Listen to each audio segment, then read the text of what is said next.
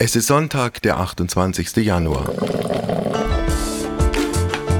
Apokalypse und Filterkaffee. Heimspiel.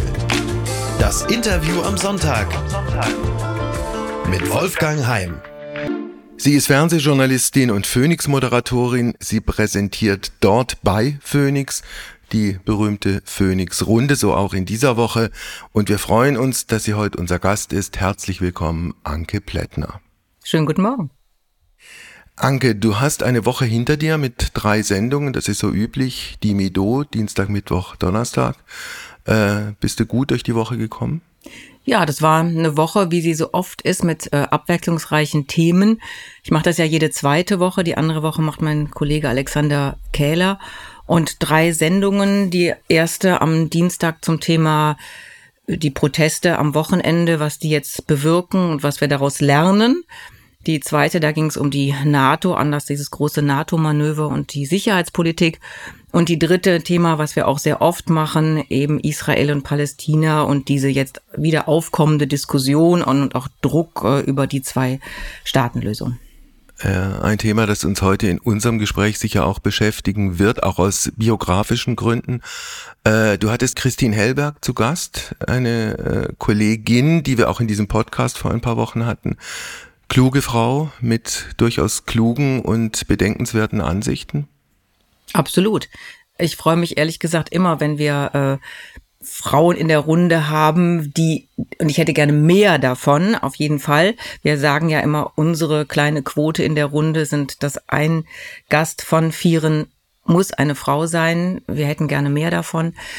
Und ich, klar, es ist eine, eine Frau, die einfach weiß, wovon sie spricht und die das auf eine sehr gute, angenehme Art tut. Und äh, das hat der Sendung sicherlich gut getan, ja.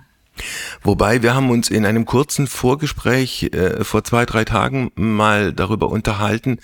Offenkundig ist es sehr viel komplizierter und schwieriger, Frauen als Gesprächspartnerinnen, als Gäste für so eine Sendung zu gewinnen, als es bei Männern der Fall ist, die sehr viel schneller sagen, selbstverständlich bin ich der überaus kompetente und selbstverständlich sage ich sofort zu.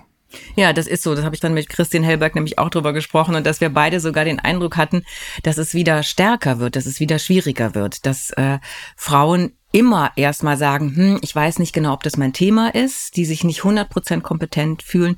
Und es ist wirklich der, der, der Klassiker, dieser klassische Witz gilt, der Mann, der das Buch gelesen hat, der kommt, ohne zu fragen, worum es eigentlich geht. Die Frau, die das Buch geschrieben hat, traut sich nicht. Also das passiert ah. wirklich. Und äh, dass wir auch wieder öfter hören, wenn wir, wenn die Kollegen, die Redaktion in Bonn, wenn sie anfragen, dass äh, Frauen sagen, ja, ich weiß nicht, mit der Kinderbetreuung ist nicht so einfach.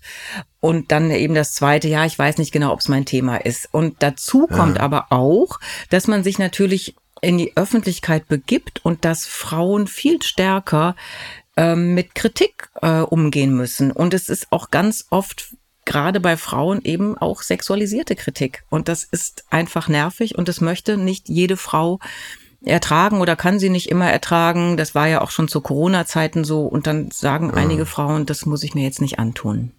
Wobei dieser Aspekt ja weder bei deiner Sendung noch bei meinem oder unserem Podcast irgendeine Rolle spielt. Doch, natürlich. Man bekommt Bemerkungen, man bekommt Zusch also meistens ja dann bei, bei X, früher Twitter oder Mails. Man kriegt äh, Reaktionen von Zuschauern, die dann sagen, die dann irgendwelche blöden Schimpfworte und halt eben immer irgendwie auf Frauen bezogen oder wie sieht die denn aus oder diese Frisur oder die soll doch erstmal äh, sich was anderes anziehen oder so in diesem Sinn.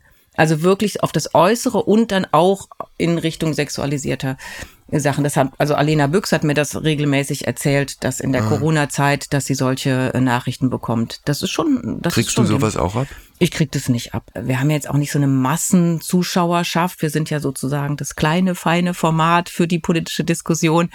Und das ist nicht in dieser Menge. Aber es gibt tatsächlich Leute, die mir schreiben, ich sollte meine Haare anders machen oder so aber gut. Ja.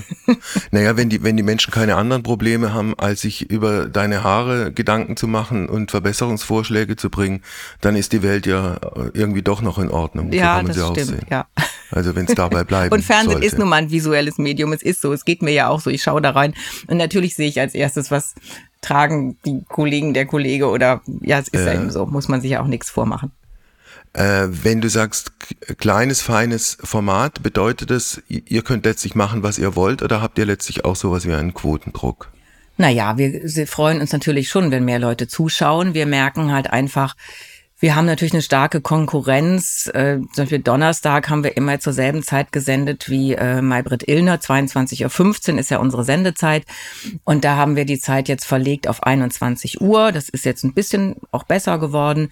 Aber wir sind ein Gesetzesformat bei Phoenix. Ähm, wir merken natürlich schon auch, dass es so viel Talk gibt und dass es nicht leichter wird.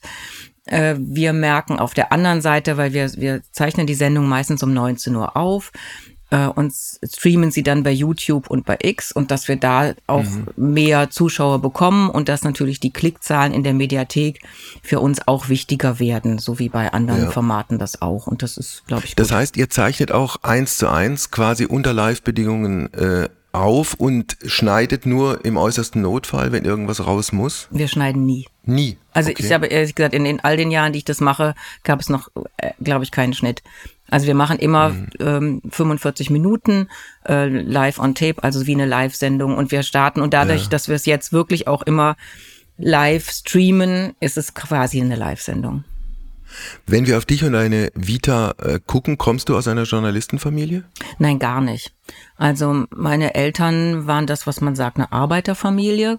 Mein Vater war Bauleiter bei einer Fertigbaufirma, meine Mutter war Hausfrau und hat sehr auch darunter gelitten, dass sie nie eine Ausbildung machen konnte, weil sie eben wiederum auch aus einer Arbeiterfamilie kam. Da gab's fünf Mädchen und einen Sohn. Der jüngste war dann der mhm. Stammhalter und der konnte die Maurerlehre machen und für die anderen war einfach kein Geld.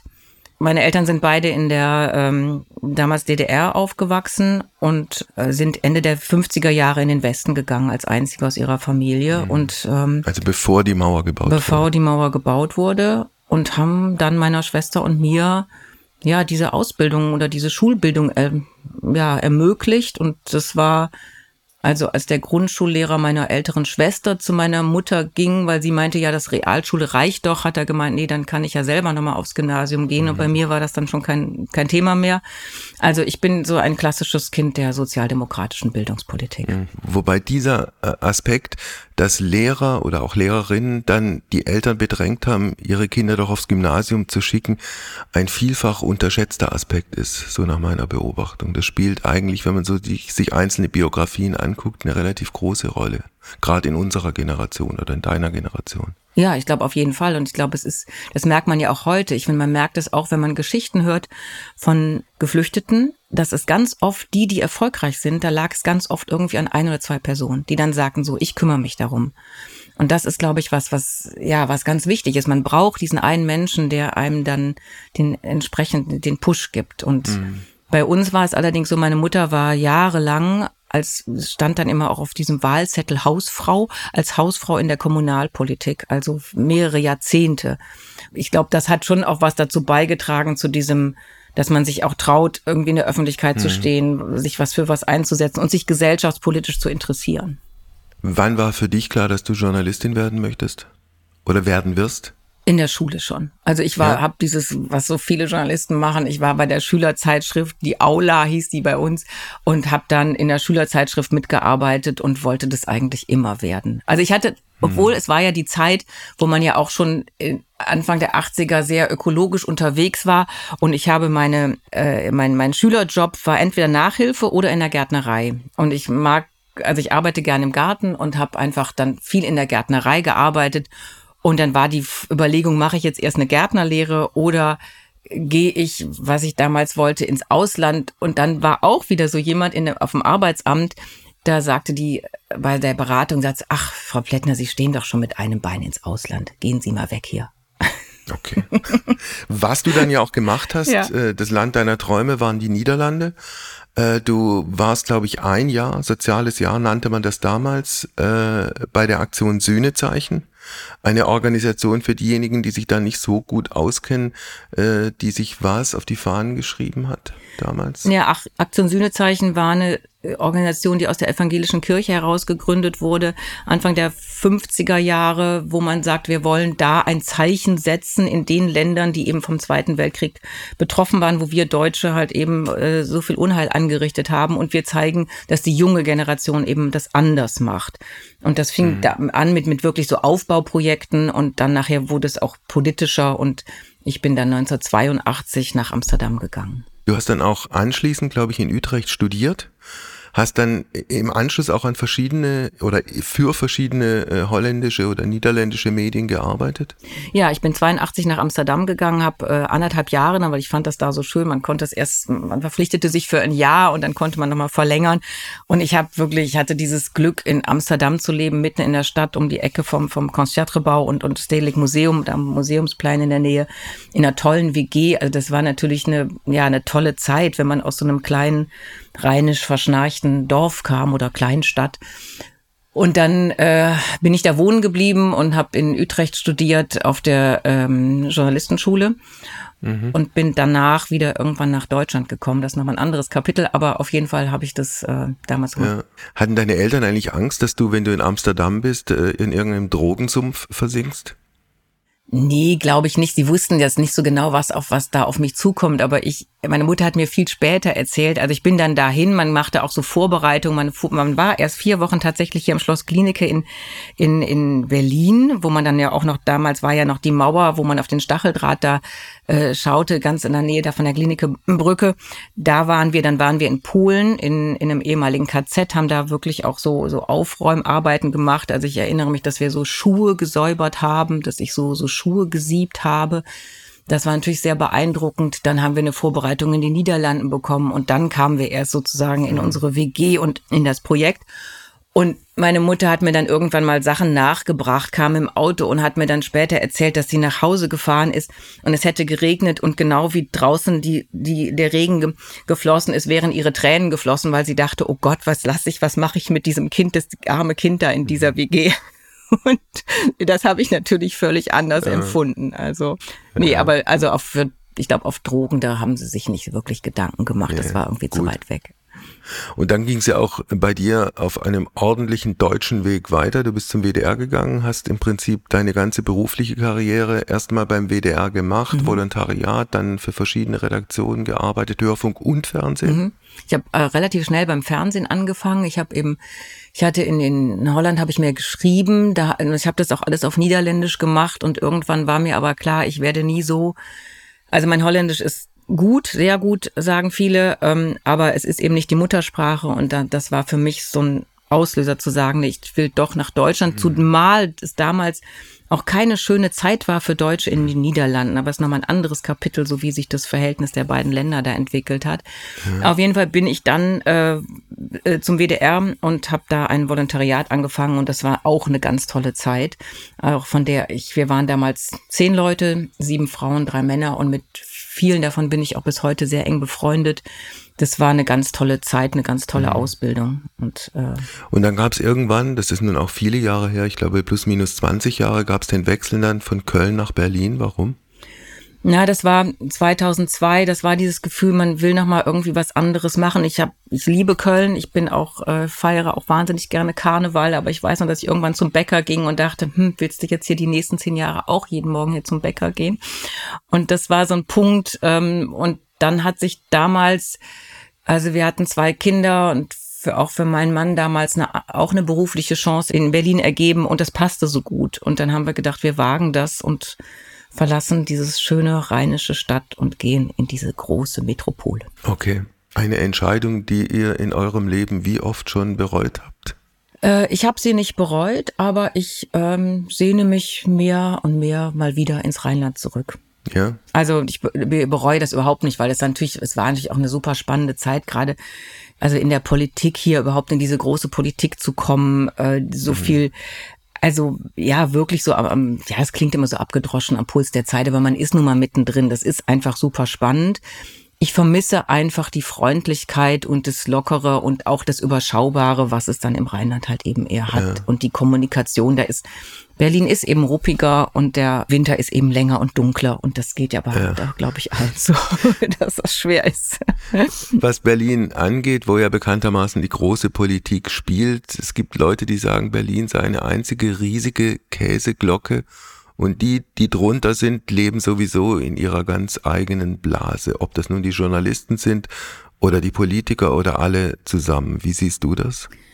Ich finde, das ist nur teilweise richtig, weil natürlich sind die ganzen Abgeordneten, mit denen ich ja rede, die haben ihre Wahlkreise und die sind da auch geerdet und das ist ja so, eine, so ein Mix. Ich habe hier auch nochmal gelernt, wie viel Abgeordnete arbeiten, was es für ein anstrengender Job ist und ich finde es einfach nicht richtig, wenn von außen so dieses, ja, also dieses Politiker-Bashing da passiert, von wegen, die machen sich die Taschen voll und die kriegen viel zu viel mhm. Geld. Das ist ein privilegierter Job, aber es ist auch ein sehr anstrengender Job. Und wenn man den ernst nimmt, und das tun, würde ich sagen, die allermeisten. Also das finde ich stimmt nicht ganz. Was ich schon finde, ist, dass wir als Journalisten zu wenig rausgehen dass wir durch den Druck, der auch gestiegen ist, durch die Menge, die produziert werden muss, zu wenig Zeit für einzelne Gespräche, für einzelne Beiträge, dass wir uns zu wenig Zeit nehmen, um irgendwo einzutauchen und mhm. wirklich mit Menschen zu sprechen und dass wir oft auch eine bestimmte Idee im Kopf haben. Das weiß ich auch, als ich als WDR-Korrespondentin gearbeitet hier in Berlin, dass man sagt, ja, das und das würde so und so würde das gut in den Beitrag machen, guck doch mal. Und dass man ja. sich gar nicht mehr einlässt auf was, was die Leute wirklich sagen, sondern dass man quasi einen vorgefertigten Beitrag im Kopf hat und dann die sprechenden O-Töne dazu sucht oder die Leute dazu entsprechend ja.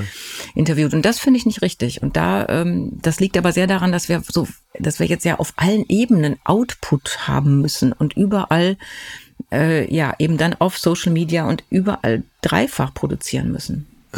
Also was du gerade gesagt hast, ist es ein Stück weit auch letztlich die Erklärung für die äh, für die Erfolge der, der AfD, dass wir als Journalistinnen und Journalisten zu wenig die Lebensrealität und zu wenig auch die Lebensängste von Menschen abbilden und uns stattdessen um irgendwelche Orchideenthemen kümmern und das Gendern rauf und runter deklinieren? Teilweise. Also ich glaube schon, dass wir auch dass wir noch immer sehr stark westdeutsch geprägt sind, dass wir zu wenig gerade nach Ostdeutschland gucken, obwohl die AfD ja im Westen auch Zustimmung hat. Vielleicht ist es auch tatsächlich dieses Stadt-Land-Gefälle, das kann schon auch sein.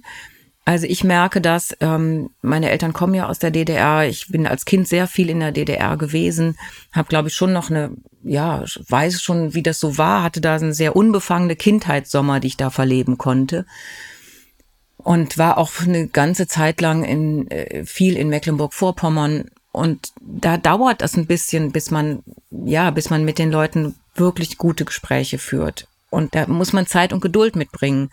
Und ich finde gerade auch nach der Wende, wie viel Westdeutsche natürlich die Toskana rauf und runter bereisen, aber nie in Weimar oder Erfurt gewesen sind oder geschweige denn in irgendwelchen kleineren Orten. Ich glaube, das trifft immer noch zu. Da ist immer noch eine, eine Kluft und es ist schon immer noch die, die westdeutsche Brille, die, mit der auf Sachen geschaut wird. Und das, glaube ich, führt schon dazu. Ja, auf der anderen Seite, wenn du dir anguckst, wie viel, wie viel Milliarden in die Infrastruktur in Ostdeutschland äh, geflossen sind und wie da äh, die Straßen und die Autobahnen und auch zum Teil die Städte aussehen im Vergleich jetzt zum, zum Ruhrgebiet. Köln kann ich nicht beurteilen, aber da gibt's Städte drumherum, da sieht's nicht besonders fröhlich aus. Und wenn du Ostdeutschland ansprichst, gehört zu Ostdeutschland auch ein sozusagen, wenn du so willst, medial tabuisiertes Thema, dass es nicht erst seit gestern und nicht erst seit vorgestern dramatische Demokratiedefizite in Ostdeutschland und in den ostdeutschen Ländern gibt. Das ist so. Die eben auch die Erfolge der AfD erklären. Ja, das ist so. Und natürlich sehe ich das auch. Wenn ich durch Greifswald fahre, dann ist die Stadt viel besser in Schuss als Gelsenkirchen. Das ist so. Trotzdem hat man weniger, also man hat eine Menge in Straßen investiert, etwas weniger vielleicht in die Köpfe und noch weniger in die Herzen. Man hat zu wenig versucht, ja, eine bestimmte, ja, Befindlichkeit und dann kann man sagen, die sind zu empfindlich und ich, ich würde mich auch gern ich, mit denen auseinandersetzen. Ich habe auch Auseinandersetzungen mit den mit Menschen dort geführt, die dann sagen, ja, aber da, das, was da in Berlin ist und die, die verstehen uns nicht und wir müssen, wir sind jetzt mal dran. Man ist dort aufgewachsen in der DDR. Einerseits wollte man ja mit diesem Staat eigentlich nichts zu tun haben. Auf der anderen Seite hat der Staat ja für ganz vieles gesorgt. Und es gab natürlich eine große Sicherheit.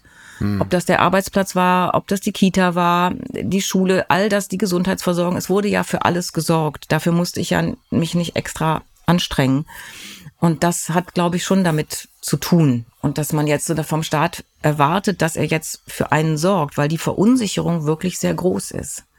Das, ich mhm. glaube, das, das hat damit zu tun. Und ähm, ich fände es einfach schön, wenn wir wieder mehr so ins Gespräch kämen darüber. Und dass wir miteinander, dass wir ja. es einfach voneinander verstehen, warum Menschen dann anders ticken. Und natürlich ist es jetzt schon lange her, aber gerade die, die jetzt erwachsen sind, haben als Kinder erlebt, wie es für ihre Eltern war, wenn sie ihren Job verloren haben. Und das überträgt sich, glaube ich, schon. Aber das soll überhaupt keine Entschuldigung sein. Deshalb muss man auch überhaupt nicht die AfD wählen. Und das würde ich auch, ich finde, man muss das erwarten, dass Menschen sich damit auseinandersetzen, eben auch mit unserer Vergangenheit und dass sie eben nicht ausgrenzend sind. Ich finde es einfach so traurig. Ich finde es einfach, mhm so traurig, dass wir so sprachlos miteinander geworden sind, weil das ist, es ist für mich ein Ausdruck von Sprachlosigkeit.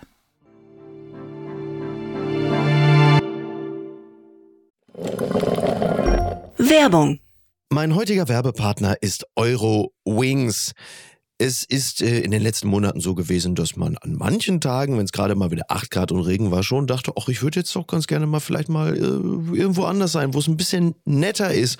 Wie komme ich denn da am schnellsten hin? Oder der eigene Verein ist etwas überraschend in Europa sehr erfolgreich und man möchte ein Auswärtsspiel besuchen und da vielleicht jetzt nicht unbedingt mit dem Lastenrad hinfahren.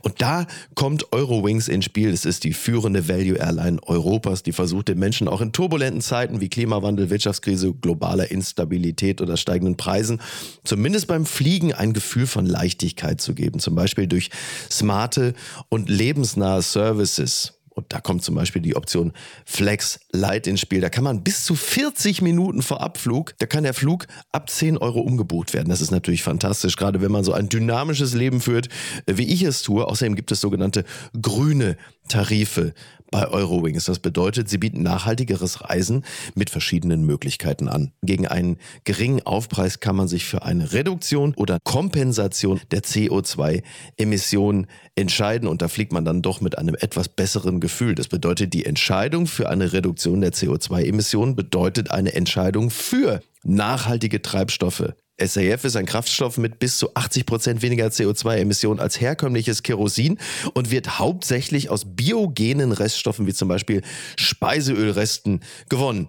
Das habt ihr auch noch nicht gewusst, oder? Ich auch nicht. Finde ich aber großartig. Die reine Kompensation unterstützt zu 100% Klimaschutzprojekte. Für Nachhaltigkeitsoptionen kann man sich sowohl während als auch nach der Buchung des Fluges entscheiden. Mit all diesen Möglichkeiten bietet Eurowings seinen KundInnen ein entspannteres Reiseerlebnis. Also jetzt das gesagt habend, fühle ich mich auch schon deutlich entspannter. Alle Infos zum entspannten Reisen mit Eurowings findet ihr auf eurowings.com und wie immer auch in den Show Notes.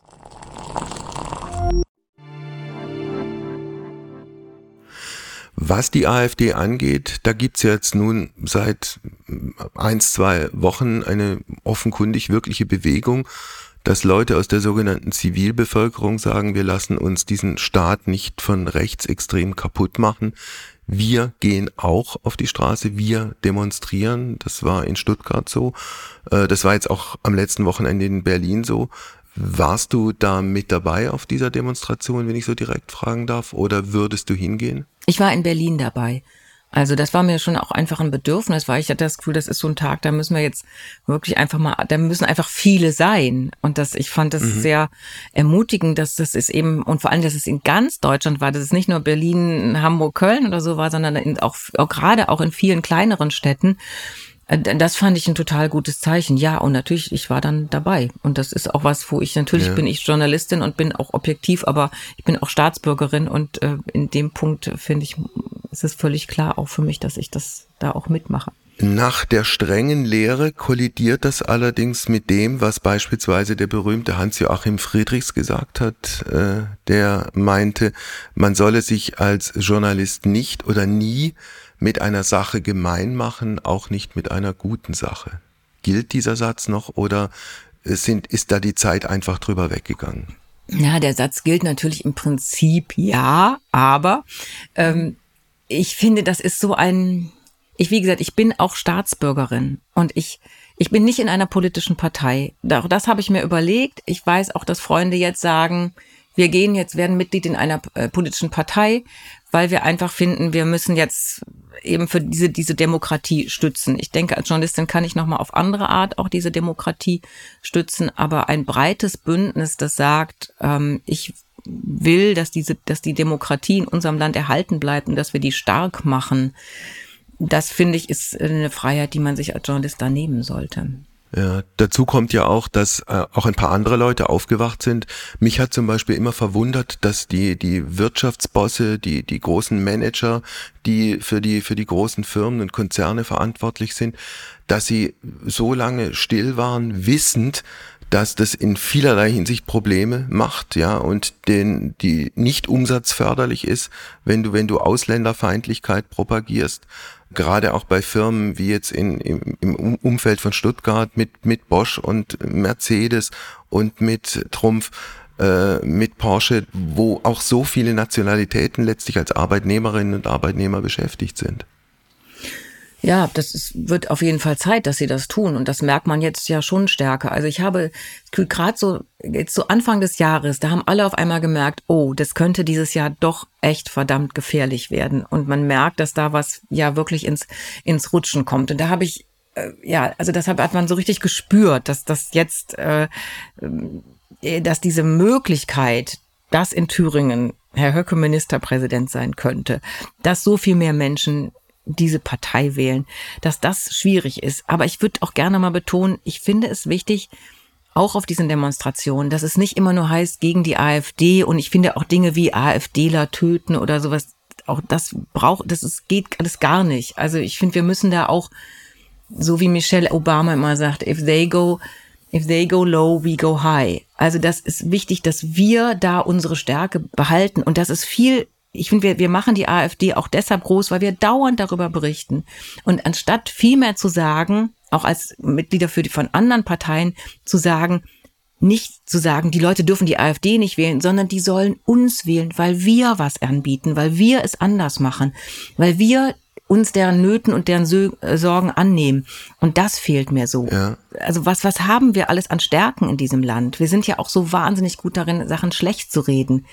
Ich sage den Leuten immer, wo würdet ihr sonst krank werden wollen? In welchem Land dieser Welt? Hm. Wir haben bei allen Defiziten, die wir haben, und es ist vieles ist schlecht, schlechter geworden, aber wir haben immer noch ein, ein unglaublich starkes Land mit vielen klugen Menschen. Also ich habe mich beispielsweise, wenn du das ansprichst, während dieser ganzen Corona-Zeit immer gefragt, also angenommen, es trifft mich, ich krieg Corona und ich muss auf irgendeine Intensivstation, in irgendeinem Krankenhaus, irgendwo auf der Welt, in welchem Land würde mich dieses Schicksal lieber in Anführungsstrichen treffen als in Deutschland. Mhm. Und mir ist kein einziges ja. Land äh, eingefallen. Und auch bei, also meine persönliche Meinung, auch bei, bei aller auch berechtigten Kritik an dieser, an dieser Ampel, die ja nun weiß Gott äh, handwerklich, kommunikativ nicht das allerbeste Bild abgibt, muss man doch trotzdem immer noch konstatieren, wir leben in einem Land, da kannst du morgens aus dem Haus gehen, du musst nicht damit rechnen, dass, dass irgendeiner dich überfällt, dass du entführt wirst und, und, und.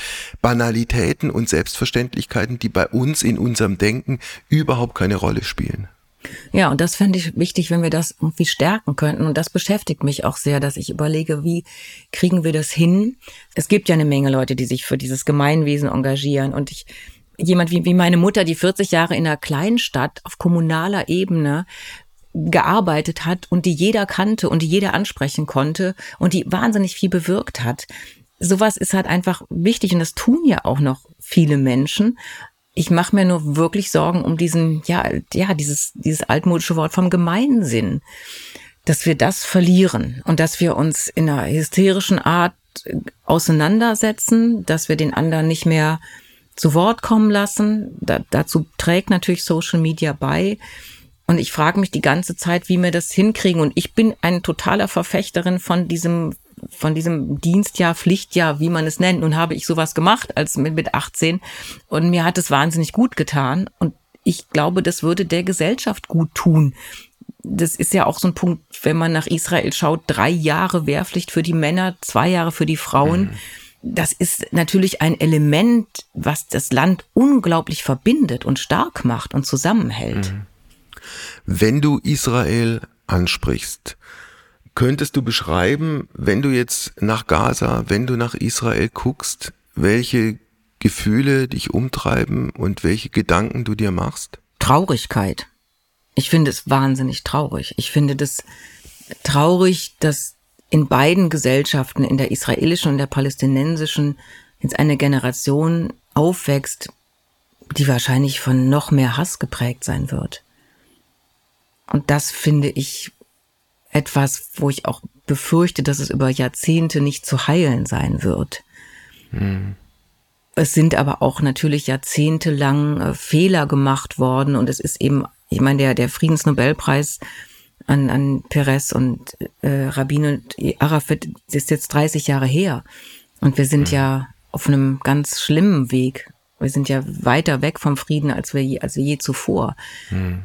Und das ist was, was auch da eine Sprachlosigkeit zwischen den einzelnen Gruppen, das macht es halt einfach, ja, einfach viel schwieriger. Ich meine, meine Tochter hat ein Jahr in Tel Aviv äh, verbracht und sie merkt es auch, dass sie auf der einen Seite mit, mit äh, ihren jüdischen Freunden nicht über das Leid in Gaza reden kann, auf der anderen Seite mit Menschen hier nicht sagen kann, ja, aber wir brauchen doch auch Israel und Israel hat sein Recht. Dass es da so ein Schwarz-Weiß gibt und so wenig Zwischentöne, äh, wobei es eigentlich möglich sein müsste, dass wir gerade diese Zwischentöne zulassen. Mhm. Apropos Zwischentöne, ist Israels Krieg in Gaza verhältnismäßig und vom Völkerrecht gedeckt? Was ist deine Meinung? Also ich bin keine Völkerrechtlerin. Ich finde, eine Reaktion von Israel nach diesem Terrorangriff der Hamas war gerechtfertigt. Jetzt ist sie überzogen. Aber wer bin ich, das zu beurteilen? Das finde ich auch schwierig, weil wir natürlich nicht wissen, welche Quellen wir wie sehen. Das, was wir sehen an Bildern, was ich da sehe, empfinde ich als nicht verhältnismäßig.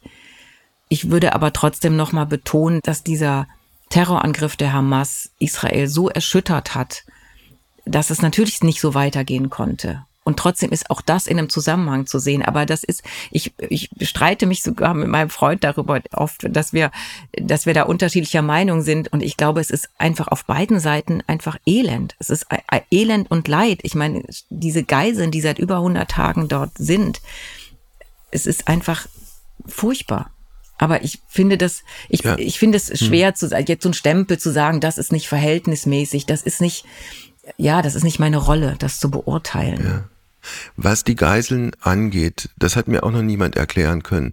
Äh, der, der offenkundig und vielfach verbal wiederholte Plan von Herrn Netanyahu ist ja, die Geiseln zu befreien und gleichzeitig oder eigentlich davor alle Geiselnehmer, nämlich die Hamas, zu liquidieren. Mhm. Kannst du mir erklären, wie das gehen soll?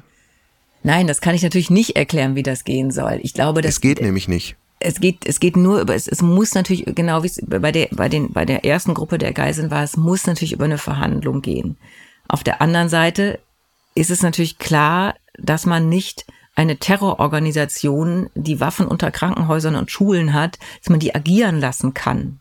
Also das wird natürlich nicht funktionieren. Aber darf man dann das Krankenhaus bombardieren, weil eben die Hamas Kämpfer und Waffen in einem Krankenhaus oder unter einem Krankenhaus deponiert hat? Ja, das ist schwer. Ich weiß das nicht. Schwer. Aber ich, ich, ja. ja, aber ich finde, ich weiß auch nicht, ob das. Also, wir können froh sein, dass wir uns diese Frage nicht stellen müssen, dass wir diese Entscheidung nicht treffen müssen. Ich weiß nur, dass mich diese, diese Nachrichten, diese Angriffe und diese Geschichten und diese Videos, das hat mich wirklich zutiefst erschüttert. Hm. Und ich kann nachvollziehen, dass man sagt, wir, wir müssen diese Terroristen besiegen. Das Ding ist nur, mit dieser Art, wie sie jetzt passiert, züchten wir nur neue Terroristen heran. Und das ist das Schwierige. Also das ist mhm. alle, die da aufwachsen, die das erleben, wie die israelischen Soldaten da vorgehen. Ja, natürlich werden sie weiter noch mehr hassen und noch mehr das Gefühl haben, sie müssen äh, die Juden bekämpfen. Aber Israel muss auch ein sicheres Land haben können und die Juden müssen einen sicheren Ort in dieser Welt haben können. Hast du Hoffnung für diese Region? Siehst du irgendwo Licht am Ende des Tunnels? Nee, eigentlich nicht. Deshalb auch nicht, weil die Religion auch so ein Problem ist. Es mhm. ist ja auch. Beide Religionen. Beide Religionen. Oder welche Und, meinst du? Naja, Mhm. also jede Religion, die fundamentalistisch wird, ist einfach schrecklich. Ob das ultraorthodoxen Juden sind, ob das die Islamisten sind, ob das die Evangelikalen in Amerika sind, ist einfach für die Demokratie, für die Politik, für die Menschen in den jeweiligen Ländern nicht gut. Und es ist ja, gibt ja auch richtig diesen Wettlauf, wer wie viele Kinder kriegt äh, bei den arabischen Familien und bei den orthodoxen Familien und ja, äh, ich mache mir, ich glaube, wenn es, es müsste eine Persönlichkeit kommen, die da irgendwie verbindet. Aber wir haben es gesehen, wie es geendet ist mit, mit, äh, mit Yitzhak Rabin und unter Nat- Netanyahu wird es natürlich überhaupt nicht stattfinden. Und Rabin ist ermordet worden und Netanyahu beschreitet ganz, ganz andere Wege. genau. Ja. Lass uns nochmal in das in die, diesbezüglich fast idyllische Deutschland zurückkehren. Äh, Du hast vorhin dieses Politiker-Bashing angesprochen, dass man äh, dieser Politikerkaste immer auch zum Teil auch medial vorgeworfen hat, sie würden sich bereichern und dieses ganze Zeugs. Es kommt ja noch aus meiner Sicht was anderes dazu. Kennst du einen Beruf oder eine Berufsgruppe, wo man sich alle vier oder fünf Jahre quasi neu bewerben muss? Und wenn dann die jeweilige Partei entsprechend äh, abschneidet bei der Wahl, darf man seinen Job behalten, kriegt vielleicht sogar einen neuen Job oder fällt aus allem raus. Na, bei Fußballtrainern ist die Zeit ein bisschen kürzer sogar. Ne? Die verdienen aber so viel mehr Geld, dass da äh, eine andere Abfederung, glaube ich, da Ja. ist. Ja, aber das finde ich ist, nicht, ist ja nicht das, das Ding, dass man sich da neu bewerben muss. Man hat ja, man bekommt ja dieses Mandat von den Bürgerinnen und Bürgern. Und das ist ja eine Ehre. Für vier oder fünf Jahre. Ja, aber das ist ja auch eine Ehre. Ja, ja, klar. Also von daher, also du meinst, deshalb ist es nicht mehr attraktiv, Politiker zu sein. Naja, ich meine, wenn äh, ich, du kriegst ja auch nicht äh, irgendwie vier Jahresverträge von Phoenix und dann musst du dich neu bewerben und dann sagen sie ja oder nein. Naja, als Freie kriege ich Einjahresverträge. Ja. Okay, Also- gut. okay, dann machen wir, ja, ich war auch immer frei, also von daher, da machen wir jetzt einen Haken dran.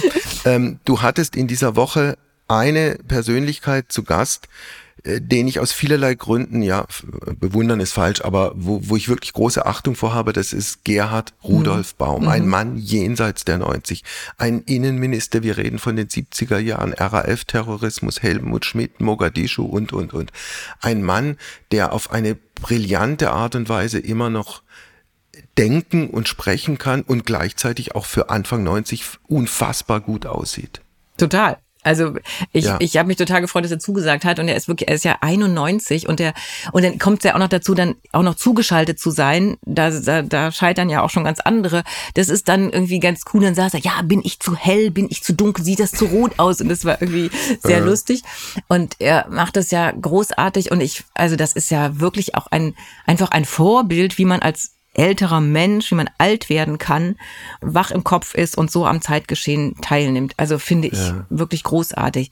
Ich glaube nur, wir sollten aber auch diese 70er Jahre nicht immer dann sagen Leute mal, ja, das war damals viel besser und und damals die Hautauseinandersetzungen und und heute ist die Gesellschaft so gespalten. Die war damals auch total gespalten. Also ich, das war auch nicht viel besser. Ich bin da gerade mal von meiner, da wurden gerade die evangelischen und katholischen Schulen zusammengelegt. Also als SPDler sprach man nicht mit den mit den CDU-Lern. Also die Gesellschaft war da auch extrem gespalten und sie war auch extrem konservativ. Nee, überhaupt keine Frage. Äh, nur um nochmal auf Baum und als Innenminister und Terrorismus, das war dann im Rückblick schon bemerkenswert, diese, diese Herausforderung äh, durch die RAF-Anschläge auf den Generalbundesanwalt, äh, auf Ponto dann äh, Mitte 77, dann die Entführung und Ermordung von Hans-Martin Schleyer, die Entführung der, der Mogadischu und die GSG 9 Befreiungsaktion und ein Kanzler namens Helmut Schmidt der auch im historischen Rückblick, das muss man vielleicht schon sagen, seinen Job sehr, sehr gut gemacht hat. ja, sehr gut gemacht hat und auch damit leben musste, dass er eben keinen Kompromiss eingegangen hat und dass Hans-Martin Schleyer ermordet worden ist. Das ist natürlich eine Bürde, die man aushalten muss. Also das ist sicherlich etwas, wo man ja viel Bewunderung auch für haben kann. Was er auch immer als persönliche Schuld äh, angesehen und betrachtet hat. Ja, ja. Ich, ja. Wie gut, wie gut, wenn wir gerade bei den Kanzlern sind äh, dieser Republik, wie, wie gut kanntest du Angela Merkel? Nicht gut, weil ich bin ja als Moderatorin, fahre ich ja nicht mit auf diesen Kanzlerreisen. Ich habe sie natürlich hin und mhm. wieder erlebt und auch in Hintergründen, aber nicht so eng wie andere. Aber ähm, ja, ich fand sie immer sehr sympathisch und ich mochte einfach ihre Art irgendwie, wie sie ja auch witzig sein konnte. Das hat sich aber öffentlich nie so vermittelt, dass sie witzig, witzig nee, sein kann. Nee, nee, das nicht. Aber ich muss sagen, ihr Bild hat sich verschlechtert bei mir. Ich war vorher positiver gestimmt, auch über ihre Leistung als Kanzlerin. Mhm. Und jetzt wegen im, Russland, Putin. Wegen Russland, Ukraine. Putin und aber auch vielen Dingen, die liegen geblieben sind in diesem Land. Mhm. Also, dass doch zu viel, ja, zu wenig wirklich angepackt worden ist. Okay. Und eigentlich in der großen Koalition hätte man viel, an, viel mehr anpacken müssen. Und da ist doch so eine, bleibt so ein Eindruck von einer bestimmten, ja, Langsamkeit, Behäbigkeit. Mhm. Also ich weiß damals auf dieser berühmten Pressekonferenz, wo sie sagte, wir schaffen das, wo sie dann sagte, jetzt geht mal Schnelligkeit vor Gründlichkeit. Und das hätte ich mir auch mal für andere Dinge gewünscht. Mhm. Und das haben wir echt verpasst. Und das ist so ein bisschen ernüchternd. Wärst du gerne in diesem Januar des Jahres 2024 Olaf Scholz? Nein, überhaupt nicht. Nein, ich, ich habe da auch, und ich meine, das meine ich auch, man kann, es gibt so viel Kritik an Olaf Scholz und auch berechtigte Kritik, aber es muss auch einen Grundrespekt vor dem Amt des Kanzlers geben. Und das vermisse ich manchmal. Und das ist auch so ein Punkt, wenn wir über unsere Demokratie reden. Also ich war damals wirklich erschüttert, als Merkel, als Angela Merkel nach Heidenau gefahren ist und wirklich mit den schlimmsten Dingen beschimpft worden ist von Bürgerinnen und Bürgern. Und da habe ich gedacht, da bricht hier gerade echt was weg. Also ich meine, ich kann vieles nicht gut finden, was die Frau macht und aber dass ich einfach ja, das ist so, so, ein, so was altmodisches. Ich, ich habe auch Respekt vor, vor diesem vor diesem Amt. Da, da, ich, ich, ja. Und ich kann meine Kritik auch anders outen. Warum muss ich das auf diese Art tun? Und da finde ich, verlieren wir ein bisschen Maß und Mitte in diesem Land. Ja, also diese persönlichen Attacken mhm. auf Habeck beispielsweise mhm. gehen natürlich genauso wenig wie vor vielen Jahren. Ich erinnere mich an Pegida-Demonstrationen. Mhm. Da hing Frau Merkel an einem Galgen. Ja, und ich meine, das haben wir jetzt, haben mir auch die Bauernproteste angeguckt, diese Galgen gab's schon, da hing dann meistens eine Ampel dran, aber äh, und wir haben ja auch, es gab ja auch andere Sachen. Man denkt, warum muss das sein? Also das ist so, mhm. was, was, was ist das jetzt für ein Mehrwert, dass ich meine Kritik mhm. in dieser Art äußere. Und das finde ich ähm, schade. Und da frage ich mich aber auch, wer ist denn, äh, weil wir gerade über Baum sprechen, Baum äh, gesprochen haben, Baum war oder ist immer noch eine Autorität. Und wer ist, sind denn Autoritäten in unserem Land? Und dazu kommt mhm. natürlich das, was wir bei Helmut Schmidt in der Zeit und der RAF-Zeit nicht hatten, nämlich Social Media und das Internet und eine viel ja. langsamere Reaktion der Presse. Da musste man eben, da reichte es bis zum Redaktionsschluss was zu wissen und nicht in der nächsten halben Stunde. Mhm. Und das hat natürlich unser Miteinander extrem verändert ja, man wünscht, also ich, ich überlege mal, wer sind so also für mich so, und dann kommt man immer zu den Älteren, die dann doch die Autoritäten sind. Schäuble ist auch, den wir nun ja beerdigt haben, auch so jemand gewesen, wo man sagt, ja, von dem hat man echt was gelernt und lernen können. Und ja. da also ein, ein Mann mit einer letztlich unglaublichen Lebensleistung, nicht nur vor dem Hintergrund seiner schweren und schwersten Behinderung. Äh, wie nah bist du diesem Wolfgang Schäuble gekommen? Also ich habe ihn öfter interviewt und er war öfter auch in der Runde, aber in den letzten Jahren nicht mehr so. Das war dann auch zunehmend schwieriger und habe ihn auch auf Veranstaltungen moderiert und war immer sehr beeindruckt von ihm, weil er einfach so, ja, so sehr präzise war, sehr klug formulierte und weil man aber, weil er eben auch so nachdenklich war. Und ich erinnere mich auch an einige Situationen, wo er dann nachher sagte, hm, das ist aber nochmal ein Argument, okay, da denke ich drüber nach. Und das find, fand ich bei ihm eine Stärke. Der ließ sich vom Gegenargument überzeugen. Es musste aber auch ein gutes Gegenargument sein. Aber es war immer so eine, eine Herausforderung, mit ihm zu sprechen. Und ich weiß so mit Interviews mit ihm oder wenn ich Veranstaltungen mit ihm gemacht habe, dann, mhm. also die haben mich auch nochmal irgendwie mehr gefordert als andere. Und das, äh, mhm. ja, fand ich beeindruckend und ja. Aber ich, ich glaube, wenn, wenn man als Mitarbeiter Fehler macht, war es, glaube ich, nicht so schön. Das glaube ich in der Tat auch. Äh, diesen Wolfgang Schäuble gibt's jetzt nun nicht mehr. Stattdessen gibt's nach wie vor Friedrich Merz. Mhm. Wird der der nächste Bundeskanzler und wenn ja, wann? äh, ich war ja einer der wenigen, die leider nicht gewettet, aber die gesagt hat, der Scholz schafft das. Äh, deshalb würde ich jetzt sagen, Herr Merz schafft das. Ähm, ja, würde ich mhm. sagen. Das, ich glaube. Wann? Ich glaube schon sie. Hält die Ampel? Ja, die Ampel hält, weil es gar nicht anders geht, weil es ihnen schlechter ging, gehen würde, wenn sie nicht halten würde. Und weil sie, und ich glaube, da hat sich doch schon was geändert, weil jetzt nochmal, mhm. jetzt seit Anfang des Jahres, nochmal eine stärkere Ernsthaftigkeit eingekehrt ist und weil sie alle merken, dass sie jetzt wirklich so nicht weitermachen können. Den Eindruck habe ich schon, dass diese Botschaft angekommen ist, ja. Mit welchen Konsequenzen für die AfD für das Jahr 2024? Die AfD wird stark bleiben die wird nicht viel schwächer werden. Es ist sehr interessant zu sehen, wie Sarah Wagenknecht, also inwieweit sie schafft mit ihrem Bündnis, wie viele Leute sie wirklich mobilisieren kann, auch in der Fläche. Ich glaube schon, dass das Folgen haben wird für die AfD. Aber die AfD und die Unzufriedenheit vieler Menschen, die wird bleiben. Und es ist ja auch viel leichter, sich in der Unzufriedenheit einzurichten, als zu sagen, ja, ich mache jetzt mal mit und begebe mich mhm. auch mal irgendwo hin und wo ich auch, wo ich auch mal im Feuer stehe und wo ich auch mal sagen muss, ich engagiere mich. Das ist ja viel schwieriger. Ja, apropos Engagement und dieses nochmal zum Schluss gesagt. Irgendwie ist es doch gut, dass wir alle den Hintern hochbekommen haben, oder?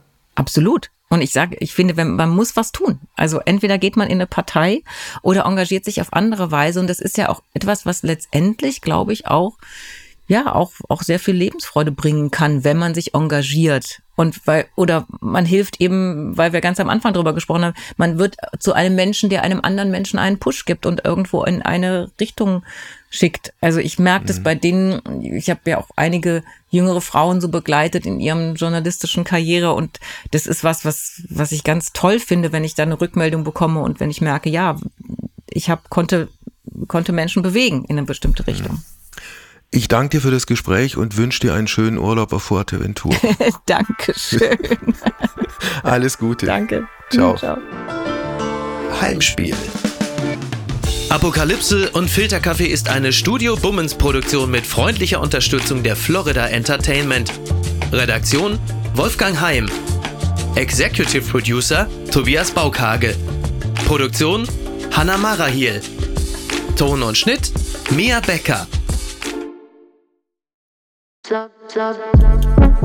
Buh, Stefanie Giesinger hier. Mit mir habt ihr nicht gerechnet, oder? Ich bin nur kurz hier, um euch über meinen Podcast zu erzählen, G-Spot. Bei dem spreche ich über alle möglichen Themen, wie zum Beispiel Sex, Feminismus, Beziehungen und auch vergangene Beziehungen. In der aktuellen Folge spreche ich mit meinem Ex-Partner Markus Butler über alles, was wir so erlebt haben, was wir vielleicht sogar bereuen, wie wir uns jetzt fühlen, wie wir Liebe sehen und was wir uns für die Zukunft wünschen. Also, falls ihr Lust habt reinzuhören, würde ich mich sehr freuen. Bis dann!